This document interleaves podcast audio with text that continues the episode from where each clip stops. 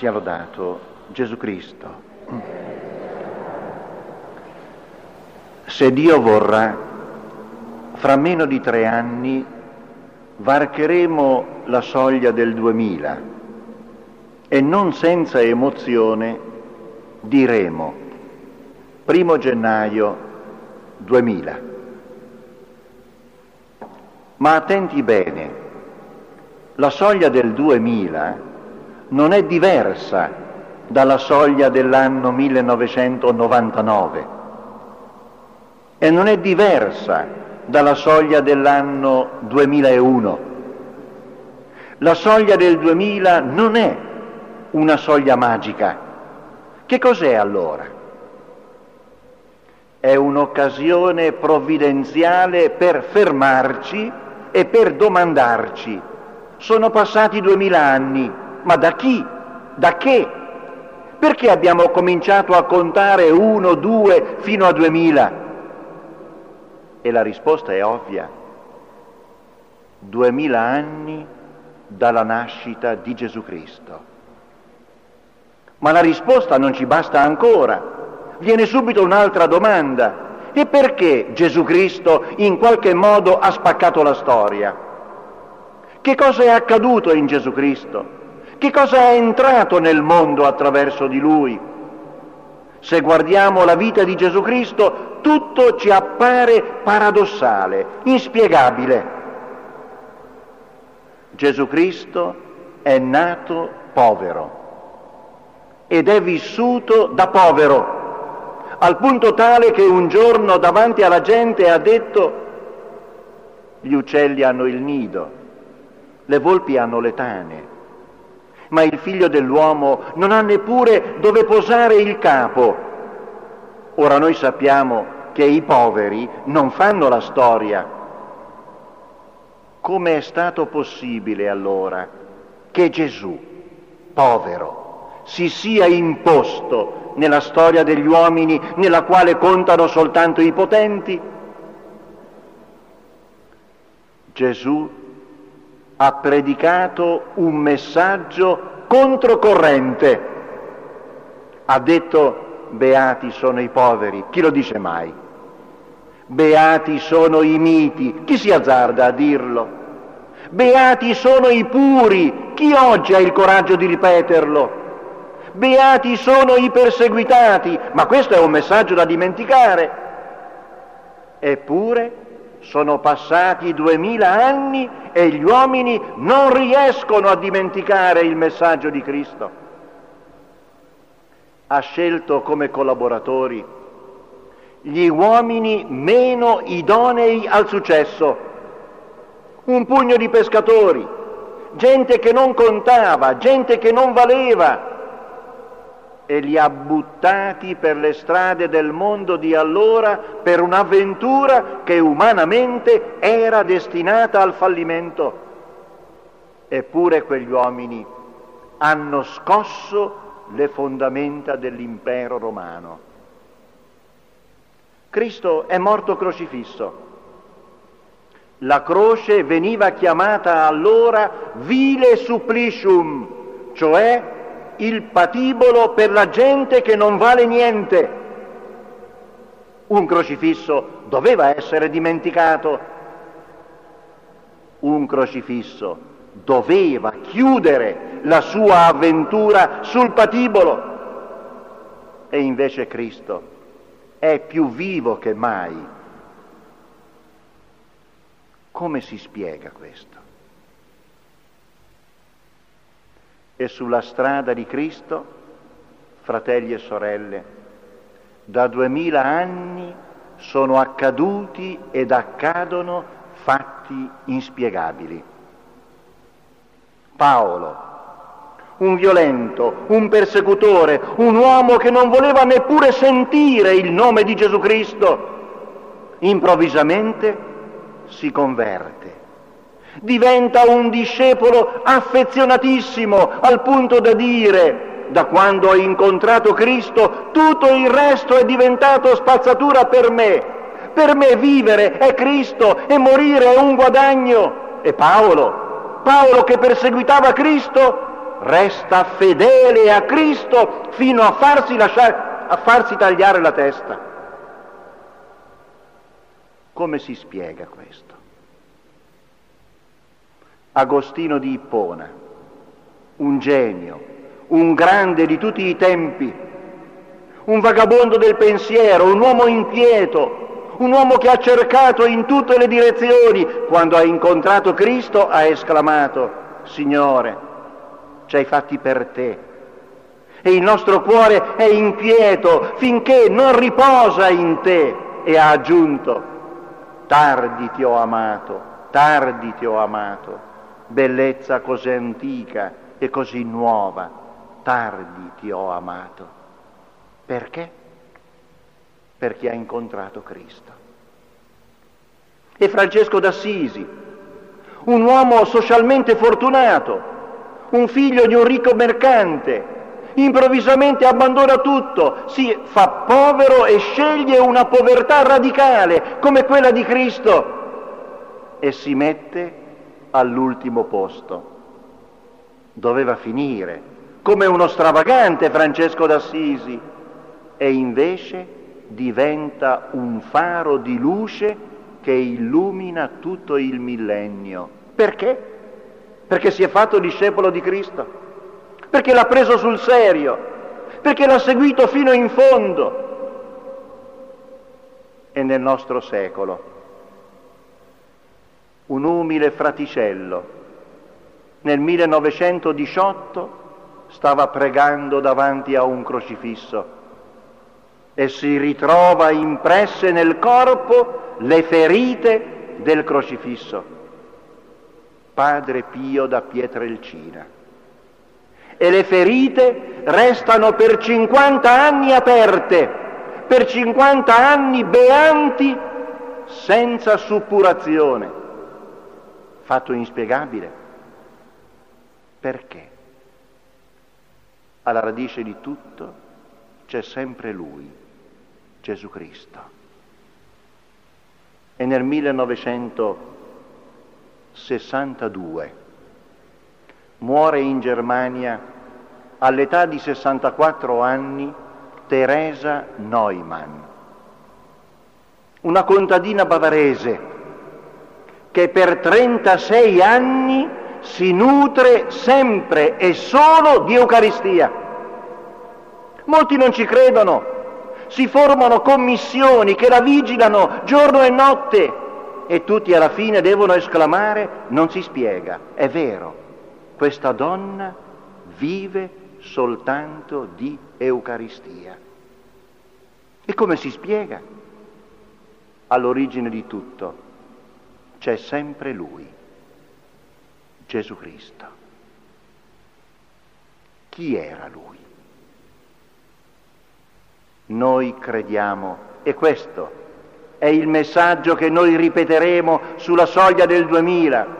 Noi crediamo che in Gesù Cristo si è compiuto il fatto più impensabile, il fatto inaudito, il fatto che gli uomini non avrebbero neanche potuto pensare in Gesù Cristo Dio, Dio è Dio stesso, mi trema la voce nel ripeterlo, mi trema la voce nell'annunciarlo, Dio stesso è entrato nella storia degli uomini, il verbo di Dio si è fatto uomo e ha messo la sua tenda in mezzo a noi. Il Papa nella terzo millennio avveniente esclama quale altro compimento poteva avere il tempo? Quale altro compimento potevamo aspettarci?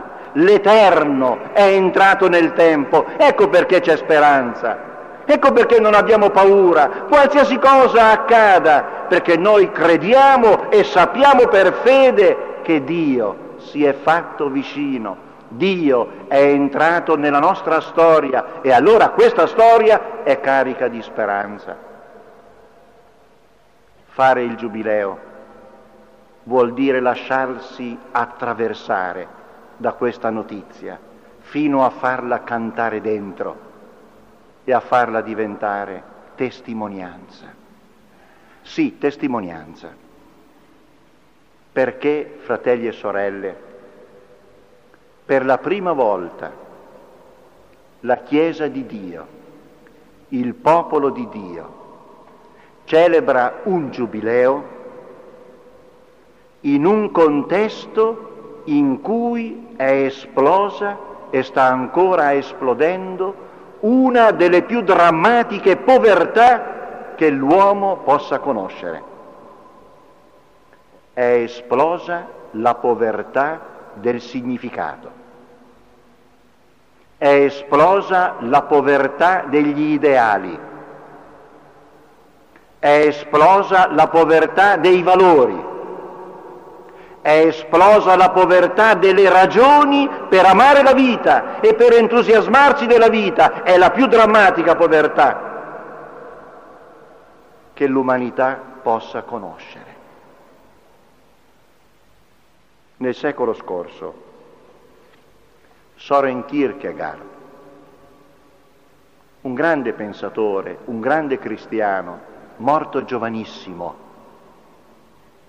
Soren Kierkegaard ha esclamato, la nave, la nave della storia, la nave della società, ormai non obbedisce più agli ordini del comandante. E il megafono di bordo non trasmette più le indicazioni che fanno andare nella rotta, ma il megafono trasmette la ricetta di quello che si mangerà domani. Il tempo sta diventando banale. Dopo di lui, nel secolo scorso ancora, Federico Nietzsche, morto nel 1900, all'inizio di questo secolo che sta per concludersi, Federico Nietzsche è arrivato a scrivere. Sono parole di una tremenda drammaticità. Dio è morto, ma stando alle leggi degli uomini ci vorrà ancora del tempo prima di graffiare e strappare dalle caverne degli uomini anche l'ombra di Dio. Dio è morto. Il tempo è diventato vuoto allora è chiaro che un filosofo più vicino ai nostri giorni, Jean-Paul Sartre, ha potuto dichiarare l'uomo è una passione inutile.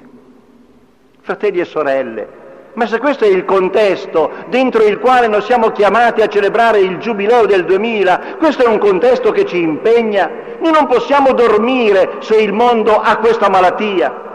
Noi non possiamo dormire se il tempo per tanta gente è diventato vuoto, banale, ateo, insignificante. Questo ci chiama, ci impegna, questa è l'ora della missione. Ma le conseguenze sono drammatiche. Mentre il tempo si è svuotato, l'uomo è diventato tecnicamente più potente. E questa situazione ha creato un dramma nel dramma. Nel 1952 Alberto Schweitzer, quando si recò ad Oslo per ricevere il premio Nobel, esclamò, io tremo davanti alla situazione che si sta delineando davanti ai nostri occhi. L'uomo è diventato un superuomo riguardo al potere, ma è diventato disumano, è diventato meno uomo. E addirittura un filosofo tedesco, Martino Heidegger, è arrivato a dire nessuna epoca come la nostra ha saputo di meno che cosa sia l'uomo. Ma ci pensate quale povertà si è riversata sull'umanità contemporanea? E allora è chiaro, un altro filosofo tedesco, Hans Jonas, discepolo di Heidegger, morto recentemente nel 1993, ha dichiarato, oggi il massimo potere si sposa con il minimo di sapienza. È una situazione paradossale. È una situazione drammatica. E se arriviamo ai nostri giorni, anzi ai nostri mesi, le testimonianze possono moltiplicarsi. Il 24 gennaio del 1996, su Repubblica, Eugenio Scalfari ha dichiarato io personalmente non credo che il ruolo della specie alla quale io appartengo sia superiore a quello di un'ape, di una formica o di un passerotto. Fratelli e sorelle, da queste affermazioni alla disperazione il passo è breve. Da queste affermazioni alla violenza il passo è brevissimo. Se la vita non conta niente, perché non si può colpire? Se l'uomo è a terra, se l'uomo vale quanto una formica, perché non si può uccidere? Il mese dopo, nel febbraio del 1996, un altro giornalista famoso, Giorgio Bocca, ha risposto ad Eugenio Scalfari e gli ha detto, se è vero quello che tu dici, allora io capisco perché siamo diventati inquieti e tristi, confusi e disperati. E nel mese successivo, marzo 1996, Indro Montanelli dà voce ad una inquietudine e rivolto agli altri due colleghi giornalisti li provoca dicendo ma se io devo chiudere gli occhi senza sapere da dove vengo, dove vado e cosa sono venuto a fare, ma valeva la pena aprire gli occhi. Vedete, fratelli e sorelle, in quale società e in quale contesto noi dobbiamo far suonare la tromba del giubileo. Vedete in quale contesto noi siamo chiamati a vivere l'annuncio Gesù è il Signore. Noi gridiamo che il tempo è pieno, si è compiuto il tempo, Dio è venuto in mezzo a noi, la speranza è possibile, noi gridiamo questa notizia mentre per altri si sta compiendo un dramma. Sono convinti che il tempo sia vuoto, che la vita non abbia senso. Sono ammalati di questa drammatica povertà in questo nostro secolo. André Frossard, un giornalista francese, figlio di genitori atei fino all'estremo, ateo anch'egli. Sui vent'anni entra in una chiesa a Parigi nel quartiere latino e cade in ginocchio. Crede e diventa un cristiano fervente e fino agli ultimi giorni, fino agli ultimi anni non ha fatto altro che dire, da quando ho incontrato Dio io non riesco ad abituarmi al mistero di Dio, ogni giorno è una novità per me. E se Dio esiste io lo devo dire, se Cristo è il figlio di Dio io lo devo gridare, se la vita eterna c'è io lo devo predicare, e André Frossard ha fatto di tutta la sua vita un impegno per l'annuncio. Iniziamo un cammino, un cammino stasera per riscoprire Gesù Cristo. Abbiamo tutti un po' di nebbia negli occhi, abbiamo tutti un po' di patina dell'abitudine dobbiamo, come dice il Papa, ritrovare stupore davanti al mistero del Padre, davanti all'amore del Padre che ha dato il suo figlio, perché chiunque crede in lui non muoia, ma abbia la vita eterna. Se questa è la nostra fede, noi non possiamo non essere missionari. Vorrei concludere con una bella, luminosa affermazione di Biagio Pascal. in un pensiero veloce ma denso, ha scritto, Cristo è in agonia fino alla fine dei tempi. Non possiamo dormire in questo tempo. Questo è il tempo in cui si incontra Dio. Questo è il tempo in cui si può accogliere la speranza. Questo è il tempo in cui ci si può lasciare abbracciare dall'Eterno che è entrato nel tempo.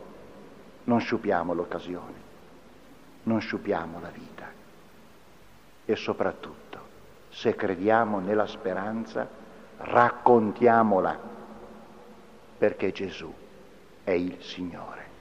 Sia lodato Gesù Cristo.